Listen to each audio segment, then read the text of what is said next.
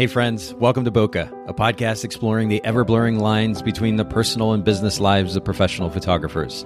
This is your host, Nathan Holritz, and I'm happy that you can join me today in connecting with photographers and entrepreneurs as we discuss photography, business, and, oh, yeah, that sometimes messy thing that we call life. This podcast is brought to you by Photographers Edit, custom image editing for the wedding and portrait photographer. Just visit photographersedit.com.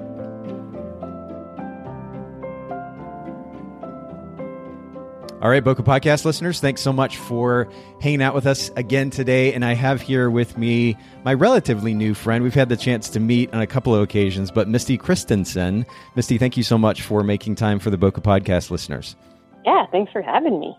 And we're going to just jump right into conversation, Misty, and uh, actually start the podcast in a little bit different way than than we normally do. I'm kind of mixing things up a little bit, but uh, let's start with something that I'm calling the technique for time uh, as a business owner, and we're going to talk about your business and your business model here in just a little bit, but as a photography business owner, what is one tip or technique that you utilize regularly in your life to create time for yourself and for your family? Oh, that one one of the things that I do is well, the one one of the things that I've been doing this year is just putting my phone down because I don't know how often I sitting on the couch or I'm doing something with my family and I pull my phone out, I push the Instagram button and I just scroll for like I don't even know how long.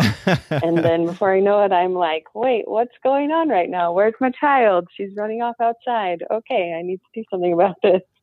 So it's been good for me to be more intentional with how I'm spending my time on social media and um, kind of reducing my time sucks um, all those little things that seem to take me out of like real life and just stop paying attention.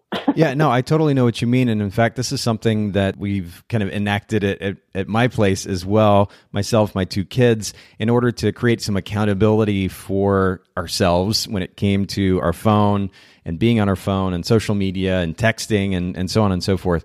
In the evenings, if we're spending time together having dinner, playing a game, watching a show, whatever it might be, um, usually the phones go. I actually bought a little wooden bowl, and we can stick our phones nice. there, or just leave them in our rooms, or you know, even just set them aside. But but the, the point simply is to set those aside for the sake of minimizing that that very thing that you describe, which is the tendency that that I think we pretty much all have to just go to our phone if we happen to have a free moment, open it up, go to an app, and scroll. Um, of course, the last thing that we would want to suggest is that these these phones are are bad in any way because they're powerful powerful tools that actually enable us to be really f- flexible as business owners. But i think that very word that you used intentional is a great word when it comes to how we manage our time and more specifically how we even engage with our phones these days. And uh, I, I, love the simplicity of the notion of just setting the phone down. So I, I thank you for starting off the the conversation with a very simple reminder. It's good for all of us. And and speaking of free time or creating that free time, how do you like to spend your free time? I know that you're in a in a um, place called Mattawa. We were just talking about this before I hit the record button. Mattawa, Washington. You said it's right in the middle of Washington. Is that right? Yeah, it's literally like if you look at the map of Washington, it's dang near right in the center of the map. And how how long have you lived in that area? Well, I lived here like three years in high school and then married my high school sweetheart and then moved back. We've been, I've been, he's lived here his whole life, but I came back like when we got married in 2010. So eight years out now as an adult. Okay, okay. And I'm I'm curious to ask you a little bit about what the market's like because the, the impression that I got based on our conversation is that it's a, a smaller market, but we'll get to that here when we talk about your business in just a few minutes. Something that I read or saw on your website, though, I have to kind of preempt this question about how you spend your free time because I got excited when I saw that you like motorcycles. do you ride motorcycles? I sure do. Tell us all about it. I've always ridden on the back uh, the back of my dad's motorcycle growing up. Okay. Um, we would go on trips. We lived down in Wyoming, and we would go on trips to Utah and go through the canyons, and it was just always really fun. So when I became an adult, I always thought like I want to ride my own motorcycle. Like it's fun to be on the back, but I knew it would be more fun to ride. Yeah. Myself, and so I got my endorsement and bought a bought a Harley Davidson and we we went to Sturgis like the summer after I bought it and not for the big motorcycle rally. We went like two weeks before. Okay. But yeah, it's it's been a lot of fun. And your husband's name is Justin, is that right? Yeah, his name's Justin. And and Justin rides as well? Yep. Oh, that's so cool. Okay, so how often do you get to actually get out and ride together? Well, now it's not as often as it used to be since we had kids, but as often as we can, we go out and we'll just cruise around a little bit if we have time or or I'll just go ride mine and he'll take his to town if he need to, if he needs to. But yeah, yeah. Well, I, I've found personally, and I know I, some some of our listeners are probably like, "Oh no, he's talking about motorcycles again." But I've I am so ecstatic. I've had just an amazing experience with them in the last. I guess I've been riding now for about two years, almost exactly. About a uh-huh. week ago, it'll be, nice. it'll be two years. But I grew up riding on the back of my dad's motorcycle as well. He had he had a scooter and multiple motorcycles and just in the yeah. last couple of years, I, I picked up riding, and I love it for multiple reasons. I mean, it it challenges me. I'm I'm planning on taking uh, my current bike to the track at some point, and and of course that's a whole oh, different oh, nice. skill set and and learning how to go around a track, and and it's a whole conversation in of itself. But one of the things that I love about riding is that it really is a an outlet for disconnecting from kind of the day to day, the busyness of life certainly, but particularly work. In fact, I actually yeah. have the opportunity later this week. I'm, I'm meeting all three of my brothers ride. My dad rides still. And uh, I'm going to meet two of my brothers and my dad, and we're going to go for a couple of days and kind of ride through the mountains in Georgia, uh, Tennessee area. And uh, I'm really excited about that. But it, it's really just a beautiful, almost kind of meditative at times, disconnect from from the day to day, the mundane or what can be the mundane uh, life of a of a business owner at times. It, it's really really lovely. Yep, that's for sure. I and you can't just sit and play on your phone while you're on your motorcycle. So. Exactly. and I've talked about that yeah. before. It really does. And when I say meditative, of course, meditation means different things to different people. But one of the significant yeah. elements or components of meditation is just that simple idea, as you were alluding to just now, of being present it does force mm-hmm. you to be present, which I think is wonderful. And I, I just, I love it. I could, we could do a whole podcast episode or two or three about, about riding, but I won't, I won't bore our listeners too much. Hopefully, maybe even one of these days we'll get a chance to, to connect out in your neck of the woods and, and uh, go ride. Cause that, that whole area there is just absolutely stunning. I'm, I'm quite jealous of you oh, guys. Yeah, it's, it's hard to find a bad place to ride. What I will, I'll end the motorcycle talk with this somebody once told me that four wheels moves your body, two wheels moves your soul. Absolutely. That's a pretty good, yeah. Absolutely. Well, I'd have to agree with that. And there was, and I'm, I'm not going to get the quote exactly right, but there was something that I heard the other day that, that really stuck with me too in regards to riding. And, and the cool thing is, of course, it's not applicable just to, to riding motorcycles, but uh, people have a tendency of bringing up how unsafe, quote, unsafe riding a motorcycle can be. And certainly it can be. You don't have a metal box around you to protect you if something happens. But it, there was, I was watching a doc, I think it was a documentary that I was watching, and this guy pointed out, he said, you know, I, I totally get the idea of being safe, but, mm-hmm. but what about living? He said, you know, being on a motorcycle enables you to live. I think he even said something to the effect of living at a level that most people don't ever live. And I think it's a yeah. good good reminder. Again, it's just not specifically uh, necessarily about riding motorcycles, but it's good to, to push ourselves and get outside the box and challenge ourselves and maybe even be a little bit scared. I mean, skydiving, I've been skydiving a couple of times. It certainly did that. Mm-hmm. Uh, but do things that challenge us, that push us outside the box, whether that's on a personal level or professional level. Um, I think it just makes life that much more interesting. And uh, so I'm going to encourage all of our listeners to do just that. Do something that scares you or challenges you a little bit today, tomorrow, every day, really and life will be that much more fulfilling for it. I, you've mentioned your family. Tell us a little bit about your family, your husband, and you've got two kids now. Is that right? I do. Yep, we just had a little baby. I I have an almost four year old daughter. Okay. Her name's Rayleigh, and she's the little Spitfire.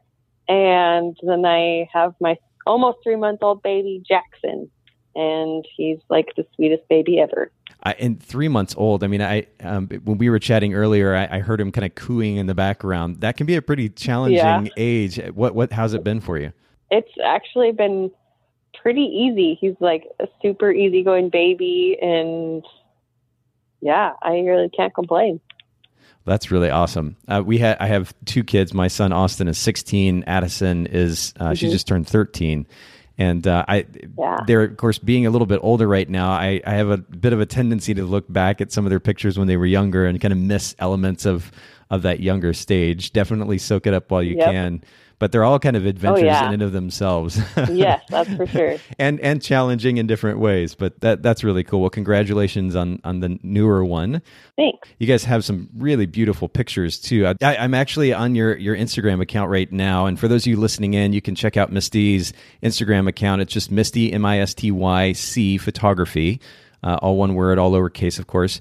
A Misty C Photography on Instagram, and there's this beautiful picture that you posted of Jackson back on April 13th that is just mm-hmm. absolutely mm-hmm. adorable. But man, there's there's really nothing like family life, and and of course, as we've already alluded to, it has its challenges, but so many different rewards as well. And uh, what would you say is the thing that you guys enjoy doing most together right now? I mean, they're young young ages, so you're probably a bit limited. But how do you like to spend time together? We really just stay at home a lot of the time. Last spring and summer, me before Jackson was born, me and Rayleigh would go chase waterfalls, and we'd go find a lot of hikes to go on. And so I was actually like six weeks pregnant until I when I figured out that I couldn't do that because I was dying. But we'll probably start doing that a little bit more as Jackson gets older. Yeah. We'll go on some hikes and and see the the outdoors and do fun stuff like that. I love it. That's really really great. Well, yeah. let's let's talk a little bit about your photography business because I, I, I we're actually I mean I'm look I'm scrolling here through we're speaking of scrolling through Instagram. I'm actually doing that here on my computer as we're talking and just some beautiful, beautiful work. And, and I'm going to go ahead and mention your website again, or as well for our listeners. Uh, Misty C Photography, just like the Instagram account, uh, M I S T Y C photography.com. You guys make sure you go to Misty's website, check out her work there as well. But talk to us a little bit f- about how you got into photography and, and how long you've been in photography at this point my story is kind of different than everyone else's. I wish I could be like, I've had a camera in my hand since I was little, but I, that's not the case. hey, it's not, it's a good thing to mix I, it up. Yeah, exactly. I I actually had a friend that had a DSLR and she just took beautiful photos of like her kids and her family and I was like, man, like I I've always taken pictures. I like my graduation present to myself was a little point and shoot camera and it saw uh, too many things it probably shouldn't have. But it was I just have always liked to document things, yeah. and even growing up, I liked to look at my parents' old photos and my grandparents' old photos and hear their stories and get to find out like what was happening in the photo, what was so funny. So I I got a DSLR for Christmas in like 2011 and started taking pictures of my own kids, started learning more. And then I was just like, man, I want to do this for other people because I I enjoyed it and it was something that I could do creatively and I was pretty good at it and it just kind of has blossomed into this this business that worked out pretty well for me. That's really cool. Well, and there's something about doing. Uh, in fact, I've been thinking about this a little bit uh, in the last day or so, even just the significance of doing something that has a deeper meaning for you than you know just just simply making money. Yeah. To be able to start a business that comes from a personal passion and, and passion's a word that's thrown around quite a bit these days but that, that comes from a place that is extremely personal. In this case you knew the significance of images for your family. You want to be able to give that gift to other people. I think that's really powerful motivation for what you do and, and really, really a, a beautiful example for those listening in. And I have to say, just as compelling, if not more so than, you know, I grew up with a camera in my hand. So I, I do love that. How, mm-hmm. when, when did you actually have your first paid gig? Sometime in 2012. Okay. I don't even really remember, but it was probably family photos for a friend and and it probably went what I thought was great, and I could probably look back at it now and be like, "Ooh!" But that's it's all about growing, right? Oh, for sure, no question. I mean, if I were to go back, in fact, I, I did even just um, what was it yesterday or day before yesterday? I, I was looking through old wedding photos. I had taken uh, wedding yeah. photos for for a family member, and this was years ago. I mean, this has been, I think, maybe 13 years ago, and. Mm-hmm. I look at that stuff and I just kind of cringe and I feel bad almost. You know, they probably still appreciate the images, Yeah. but I look at it, I'm like, oh man, if I could only have given them something better. Uh, we all hopefully live and learn and grow, and uh, that's a that's I think we all probably hold that in common. I would at least hope so. None of us got Yeah. started and we're perfect photographers. But what what did you decide to? What type of photography did you decide to get into? So for the first few years, I just kind of did everything. Um, I was just kind of trying to find my niche, and I originally thought that I really loved newborns. And then I had my own newborn, and then I didn't. And then it wasn't fun anymore because I had my own at home. so I started doing. I did like my husband's cousin's wedding, and I really loved it, and just kind of started from that. Now I focus on weddings and couples, and leave the rest to people that enjoy doing those things. no, that's good, and and in fact, that's really a great segue into my next question, which is your brand position. Um, I mean, I'm looking at your website right now. It looks like you offer wedding photography and also some portrait photography. But what would you actually say sets you apart from the photographers in your area? And this actually uh, will segue beautifully into our, our kind of primary topic, our focus for today, which has to do with standing out. Uh, but what what is your brand position, and uh, how do you communicate that brand position to your potential clients? So my brand position is it basically boils down to the fact that I care. I I care about my clients and I, I'm not just on a business level, but I care about them as people. And like I really want to get to know them. I want to be able to help them through the process and be more like a guide rather than like just their photographer that they call as like the day before their wedding and talk about things. Most of my brides will text me or most of them text me, not just email me, but they'll ask me questions. They'll be like, hey, when should I have my ceremony around sunset? And when should I do this? When should I do this? And I, I want to be like their guide and I want them to have that trust in me that they know that I've got this for them. And I just feel like that's a good place to be. Makes them feel taken care of and it makes me feel like I'm needed. yeah, that, well, that's actually a really interesting point. But I, I see what you're saying, and eh, you know what? I want to ask you more questions about this, but I'm going to leave it for our conversation about this idea of standing out. So we'll come back to that here in just a second. I do love the the fact that you point out the the significance of feeling good. I mean, the reality is even even in our desire to do things for others to make them feel better there is there is i mean it's kind of funny almost there is this innate kind of selfishness to that and that we also know it's going to make us feel good but i think it's a win-win in the end it's a more more positive way to look at it um, but i love that you're Definitely. self-aware in that too i'm curious just going to go kind of a different direction here but what's the toughest lesson that you've learned as a business owner so far the toughest lesson that I've had to learn is to say no. So, like I mentioned earlier, when I first started, I was literally doing everything. Um, I was doing newborn photos, kids photos, families, weddings, basically anything you could imagine. I was saying yes to, and uh, the biggest thing that I learned was to just say no, and not not necessarily like deliberately like no, I can't do that. But uh, I found a lot of friend photographers that love taking family photos. And so, and they're amazing at it and they love it. And so, if I ever get someone inquiring about family photos, I send them to them because I know that they'll rock it and they'll do an awesome job. And then I don't have to stress about it. Um, I found that if I got an opportunity that I knew wasn't going to fulfill my passion and wasn't going to make me feel good, it was going to cause anxiety or stress or take away time from my family and I didn't want to do it, that I could offer it to someone else who would enjoy it and who it would help their situation. And yeah, so basically just saying no to things that weren't going to enhance the situation. Yeah, and, and enhance the situation. I'm thinking like, well, first of all, I, obviously there's there's always a question of, or usually anyway, a question of financial benefit. Uh, but then I'm also thinking Yeah. about your brand and what you're trying to do with your brand, and more specifically, your, your the business model that you're developing. And and this plays on an idea that we've talked about many times before in the Boca podcast. But you know, if a photographer or just a business owner in general doesn't have a real clear picture of what they're reaching toward in life, and they're just kind of living day to day haphazardly and reacting to everything. Uh, it's it's going to be much more difficult to to say no. Uh, if you have a clear idea of what direction you're going as an individual, and then as a result, as a business owner, then it's much easier in that case to say, no, this doesn't actually fit my business model because it it doesn't fit you know, this particular element of my life, or it doesn't line up with these particular goals that I have for you know the next five years or ten years.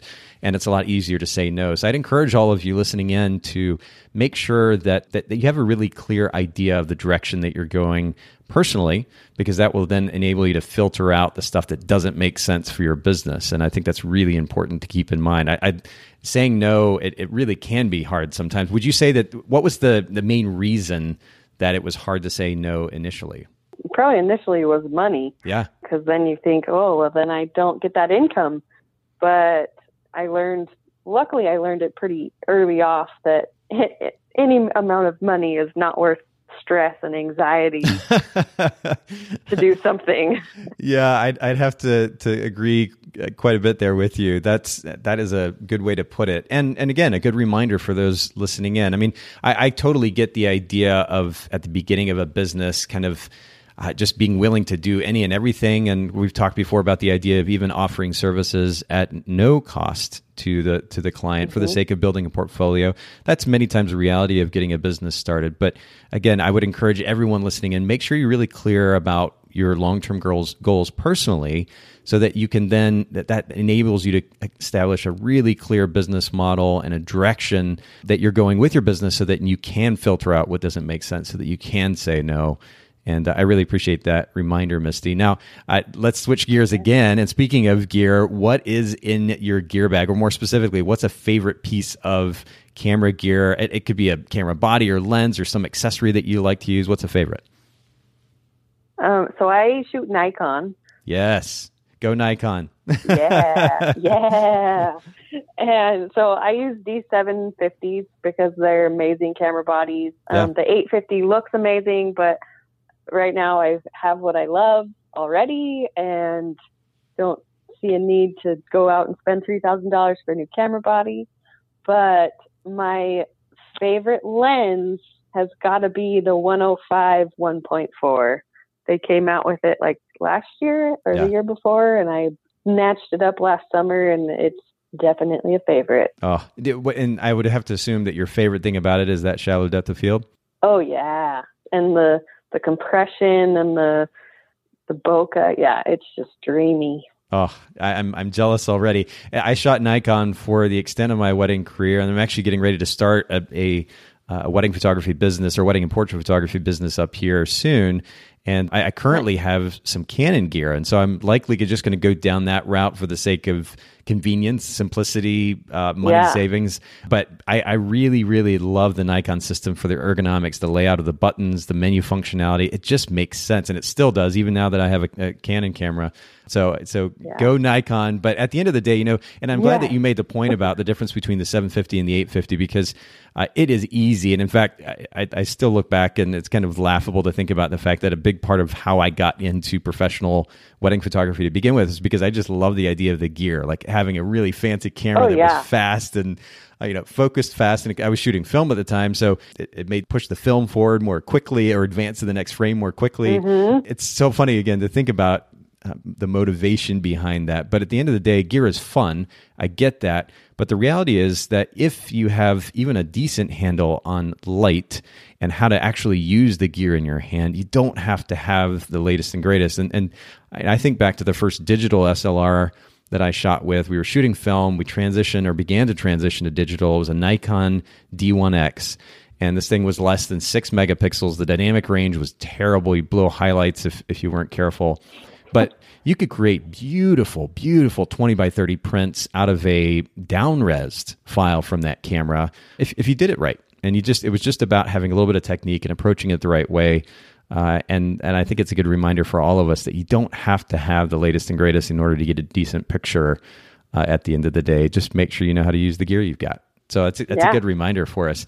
Let's let's uh, yet again kind of switch gears and go a different direction here. I want to get back to our primary focus today, which is this idea of figuring out how to stand out in the noise. I mean, it, it is such a it's a wonderful, wonderful 2018 culture that we live in. There's so much change in a positive way socially and certainly technologically, but there is a lot of noise as well. We were talking about Instagram earlier, just social media in general, in and of itself creates a lot of noise. And there are a lot of photographers on social media sharing their work and promoting their services. It creates a lot of noise. So, of course, the big question is how do we stand out? Or more specifically, and this reminds me of uh, a guy named Gary Vaynerchuk. We've talked about him so many times before on the podcast. Incredible. You guys just Google Gary, G A R Y V A Y N E R C H U K. Uh, but one of the things he talks about in his content is the significance of capturing a potential client's attention, or even for that matter, existing client's attention in in a, of course, naturally noisy world. And so I'm curious to get your take on this, Misty. This is something that you said you were passionate about, this idea of standing out. What was your personal introduction to the significance of standing out or more effectively capturing the ten- the attention of a potential client? So when I when I kind of realized that I needed to do it, it was a couple years ago. I I'm in a lot of photography groups and there there's always somebody like, "Oh, looking for a photographer in this area or this area." And they were always like places that I would have to fly to and I was never interested, but there was finally one that posted somewhere like 3 hours away from me and so I threw my name in the pot and figured, why not? what let's see what happens. And it wasn't until like a couple days later when I hadn't heard anything and they hadn't liked it or, or I hadn't had any sort of reaction from them. And, and so I went on the post and I saw, I was like, let's just look to see what I have to compare to. Ah. And there was, and all, I went to their websites and it would either say, "Oh, I've had a camera in my hand since I was little," or "I've I had a I had kids and I started taking photos," or it would say, "I want to capture your memories," or or so like they all said the same thing. Yep. And it was like a cookie cutter almost, and everybody like the the photos were kind of the same, the poses were kind of the same, the the wording, the verbiage was the same, and I that was when I realized like you I can't be like everybody else. I can't be a website that someone goes to when they're looking at five, ten, fifteen other photographers and they're like, wow, I've seen this before. Like, why does this look so familiar? And that was when I kind of realized the importance of, of standing out. And I, part of me thinks that a lot of it is because of the, the ease that we have now of getting information. I think that a lot of us have taken the same courses or we we follow the same people or we or we hear the same verbiage as everyone else and so then we we all kind of start sounding the same. And we really do. I, this makes me think of these social media posts and I'm, I'm sure i've been guilty of it as well. But the the phrase that is used over and over and over again i'm so excited dot dot dot just like filling oh my gosh. I know I know that I do it all the time, but it's really because I am excited and I'm I'm just a really excitable person. Yeah. And but yes, yes, I'm so excited. Dot dot dot. But you know, yeah. you make a really great point there, which is that that we are because we are in this, and, and, it's again, it's a phrase that's thrown around a lot, but this information age where there is so much information at our fingertips, particularly on social media. So we are constantly reading what another photographer is doing or saying, and and it's yeah. very easy, even subconsciously, to just kind of copy and paste. Mm-hmm. Or even think like, "Wow, why didn't I think that? I think I should post that next week." Right. but I'm, you know, this this actually is a good segue though into another question, and I don't want to interrupt your train of thought. Maybe this will kind of play into it as well. You talked about this yeah. idea that that photographers are copying other photographers, and and again, I don't know, even know that it's always conscious. Uh, probably in many cases it is, mm-hmm. but there's a funny kind of dichotomy here, which is that photographers seem to make a really big deal internally, or they're really, really concerned about being as good as, or the images looking as good as, or lo- looking like other photographers when the reality is because it is such a noisy environment that we exist in as professional photographers now they should be making more of an effort to do something different. Not go look at the other photographer and do what they're doing but do something different. Why do you think that is? What's happened? I think a lot of the time it's that we see these bigger photographers that are doing all these great things and booking all these clients and and that we want to be like them. I think it's important to remember that like what works for these famous photographers if you will might not work for us. We may not have the resources they have. We may not have the the background that they have. We might not have the clientele that they have. So it's important to remember that like we are different and so we need to be a little different. We can take pieces and make it work for our businesses but maybe not just copy them exactly yeah, that, that's a great point. And the other thing I'm thinking, I was thinking about too, is you were talking about what about our existence as photographers might not be the same as as that person or those people that we looked up to. The other thing that could be different is is the environment or the market, right? If you're in a particular market, and I actually want to ask you about the market that you're in, if we're in a different market than that person that we're looking at, then naturally we're going to, at least in some ways, I mean, we're we're in some ways we're in a national market or even an international market now because of the way that technology works, but um, in some ways, we have to differentiate the way that we run our business for the sake of the local market. Somebody that shoots in New York City in Manhattan isn't going to function the same way, probably, that a photographer in Mattawa, Washington is going to function. Um, and I'm, I'm, to, to that point, I'm curious, how big is Mattawa? Mattawa is not very big. It's a it's a migrant area, so okay. there's a lot of agriculture.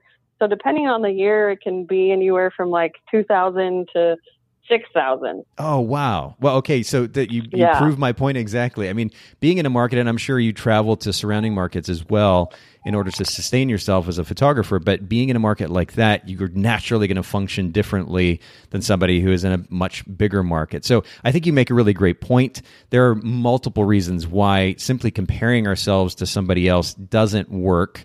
It's not you know it, it, you can't do a direct correlation or translation of hey this is my existence as a photographer that's theirs i want to be just like them because the reality is there's so many different potential elements that make up what has uh, built their business and where you are could be drastically different. You can't simply copy and paste. But you also made the point that we should kind of let our own unique side shine through. There's certainly a wonderful opportunity for that.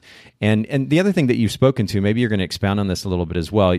Earlier, when I asked about your brand position, you spoke to the significance of the relationships that you develop with your clients. And of course, relationships come about as a result of our personality, right? We put ourselves out there as individuals. People are drawn to our personality.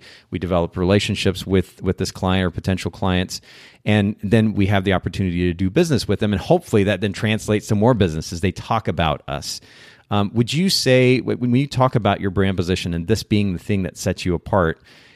How does that actually differ from other photographers in your area? Because I know that photographers, you're not the only photographer who's going to say, "Hey, I want to focus on developing relationships with my clients," or, or maybe maybe it is different there in a smaller market. Can you talk about that a little bit? You are definitely right that I'm not the only photographer that says that I want to build connections with my with my clients, but I try to stand out by doing that, but also I, I think there's a lot of photographers that gift their clients, but I might over gift them.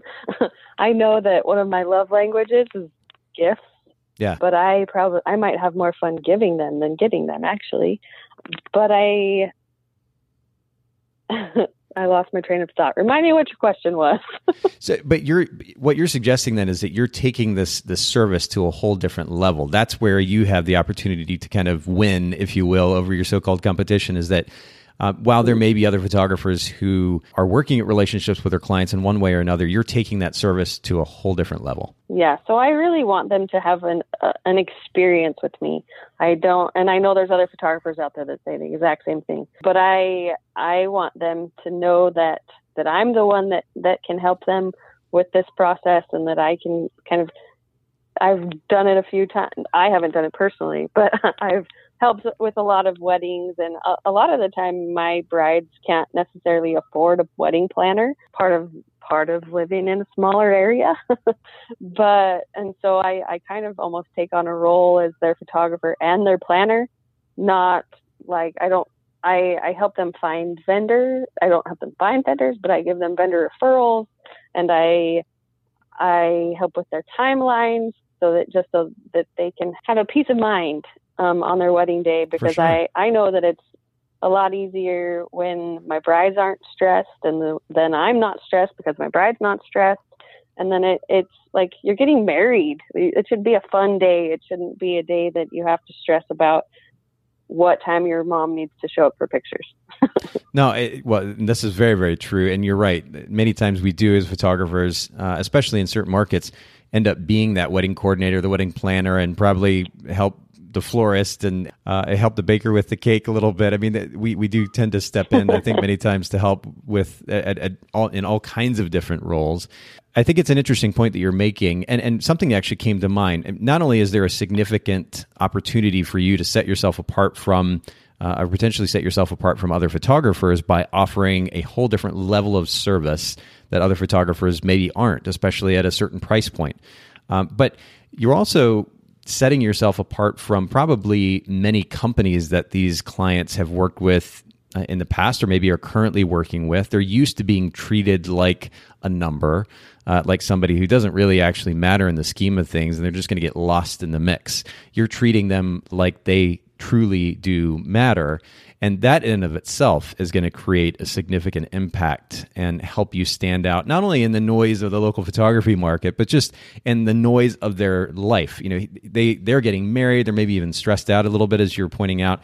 And, and yet here comes Misty, who is genuinely concerned for their well-being, their experience on the wedding day, and not just for the sake of the photography.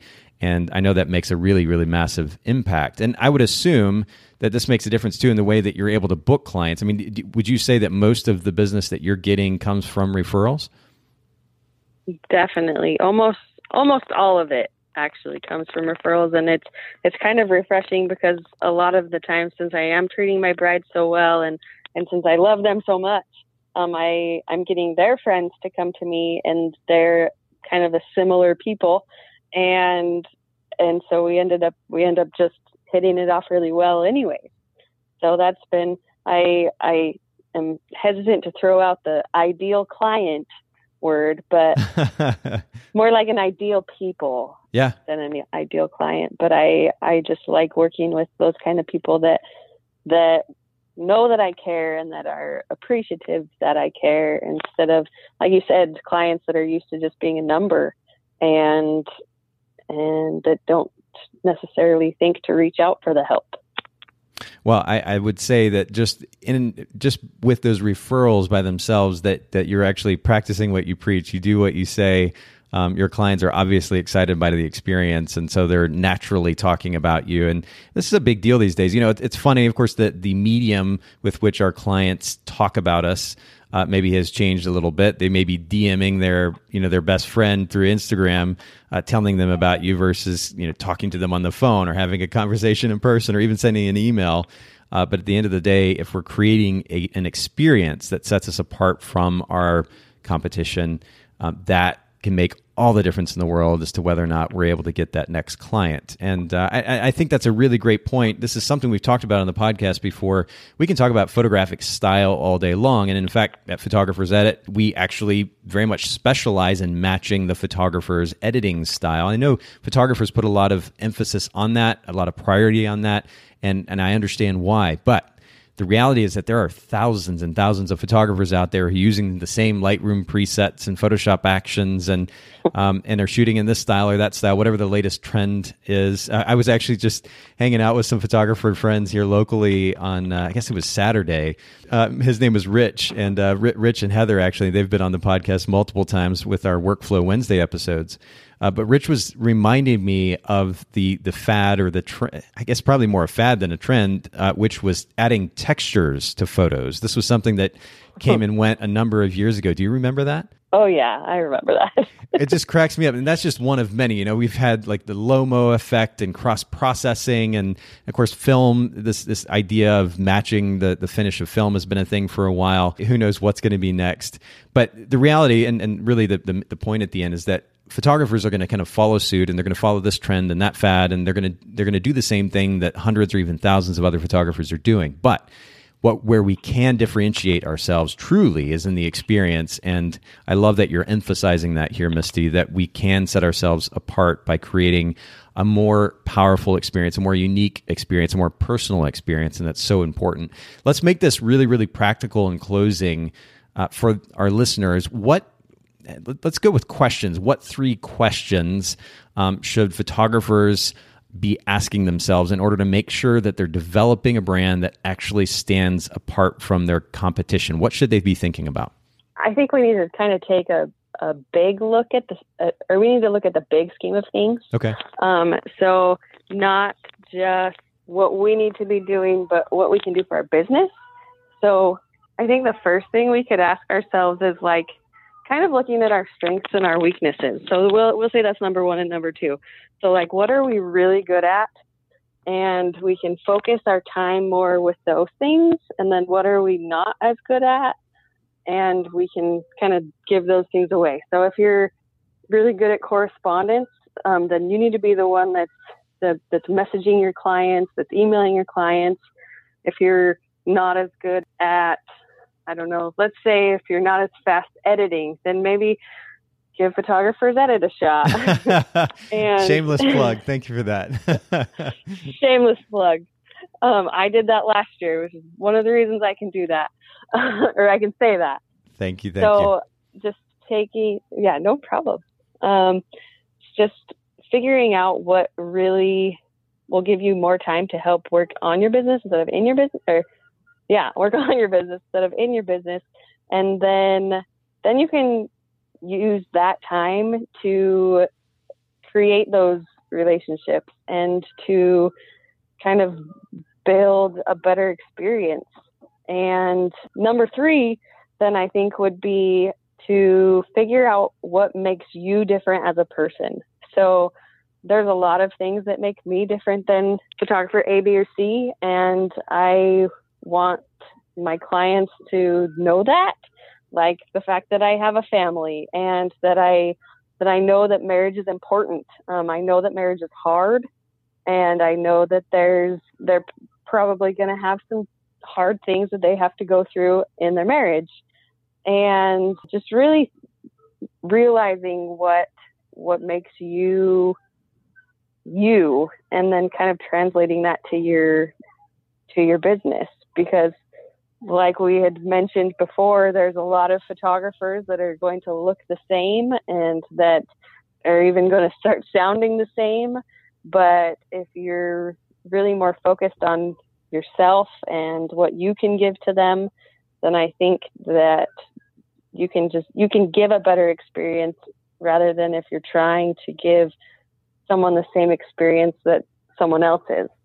Yeah, and, and again, it would be so much easier to kind of take the easy way out and just copy and paste that experience. I really, really love uh, those first two points that you made, and that you're focusing on your strengths, setting aside or really kind of delegating your weaknesses, right? Giving those those things that you're not as good at to somebody else or to another company, so that you can focus on what you're good at. And the reality is as as photographers even if we consider ourselves introverts at the end of the day if, if we aren't willing to make an effort at developing uh, not only our ability uh, if, if you're an introvert to engage with people that you don't know uh, but but to take it a step further and and put yourself out there and develop deeper relationships with not only potential clients, but especially if you're a wedding photographer, and this is something we've talked about in the podcast many times before, but it's really so important to develop relationships with, with wedding vendors who you're going to either be working with or may have the opportunity to work with, uh, who are going to see your work, and, and that may be a potential referral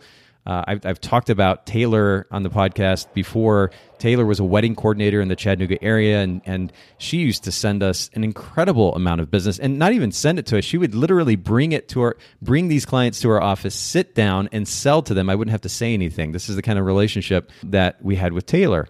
That kind of relationship isn't possible if you're just simply, well, first of all, copying and pasting experiences like like you were talking about, Misty, but especially not possible if you don't have the freedom to spend uh, and, and the time to spend on developing those relationships and focusing on your strengths, those things that I, I would like to say are proactive in nature, those things that are going to actually help move your business forward, and minimizing the time spent on um, not only the things that you're not as good at, but those things that are just kind of busy work, delegating that stuff so that you can focus on developing relationships. That's really at the core of developing a photography business. And um, so I love that we're finishing the conversation with that because it's such an important point. Uh, we can stand to repeat it over and over and over again. Figure out how to minimize the amount of busy work that you're doing in front of your computer and focus on relationships and, and ultimately focus on that experience that you're creating. That is going to help you stand out in the noise. And uh, I, I, love this point. I love this fact. And I, I appreciate you sharing it with us today, Misty. Maybe in closing, if, if you could just share with our listeners again uh, where they can find you, your website and social media, so they can go follow you online. Yeah. So my my website, like you mentioned earlier, is mistycphotography.com. M I S T Y C photography. And um, same with my Instagram, it's at Misty C Photography. And you can check out my blog because I'm on there a lot. And you can see my cute family and see all my cute couples that I love so much. And yeah, and I have to say your beautiful work too. Everybody listening and make sure you go check out Misty's work. Just really, really gorgeous photography. Check that out. Thank you so much, Misty, for making time for the Boca podcast today. Yeah, thanks so much for having me. Thanks so much for listening to the Boca Podcast today. Will you let us know what you think by leaving a review of the podcast in iTunes or maybe in the Apple Podcast app? And I'd love to hear from you personally with your thoughts about the podcast, maybe suggestions about future topics and guests for the show. My direct email is nathan at photographersedit.com. The Boca Podcast is brought to you by Photographers Edit, custom image editing for the wedding and portrait photographer. Just visit photographersedit.com.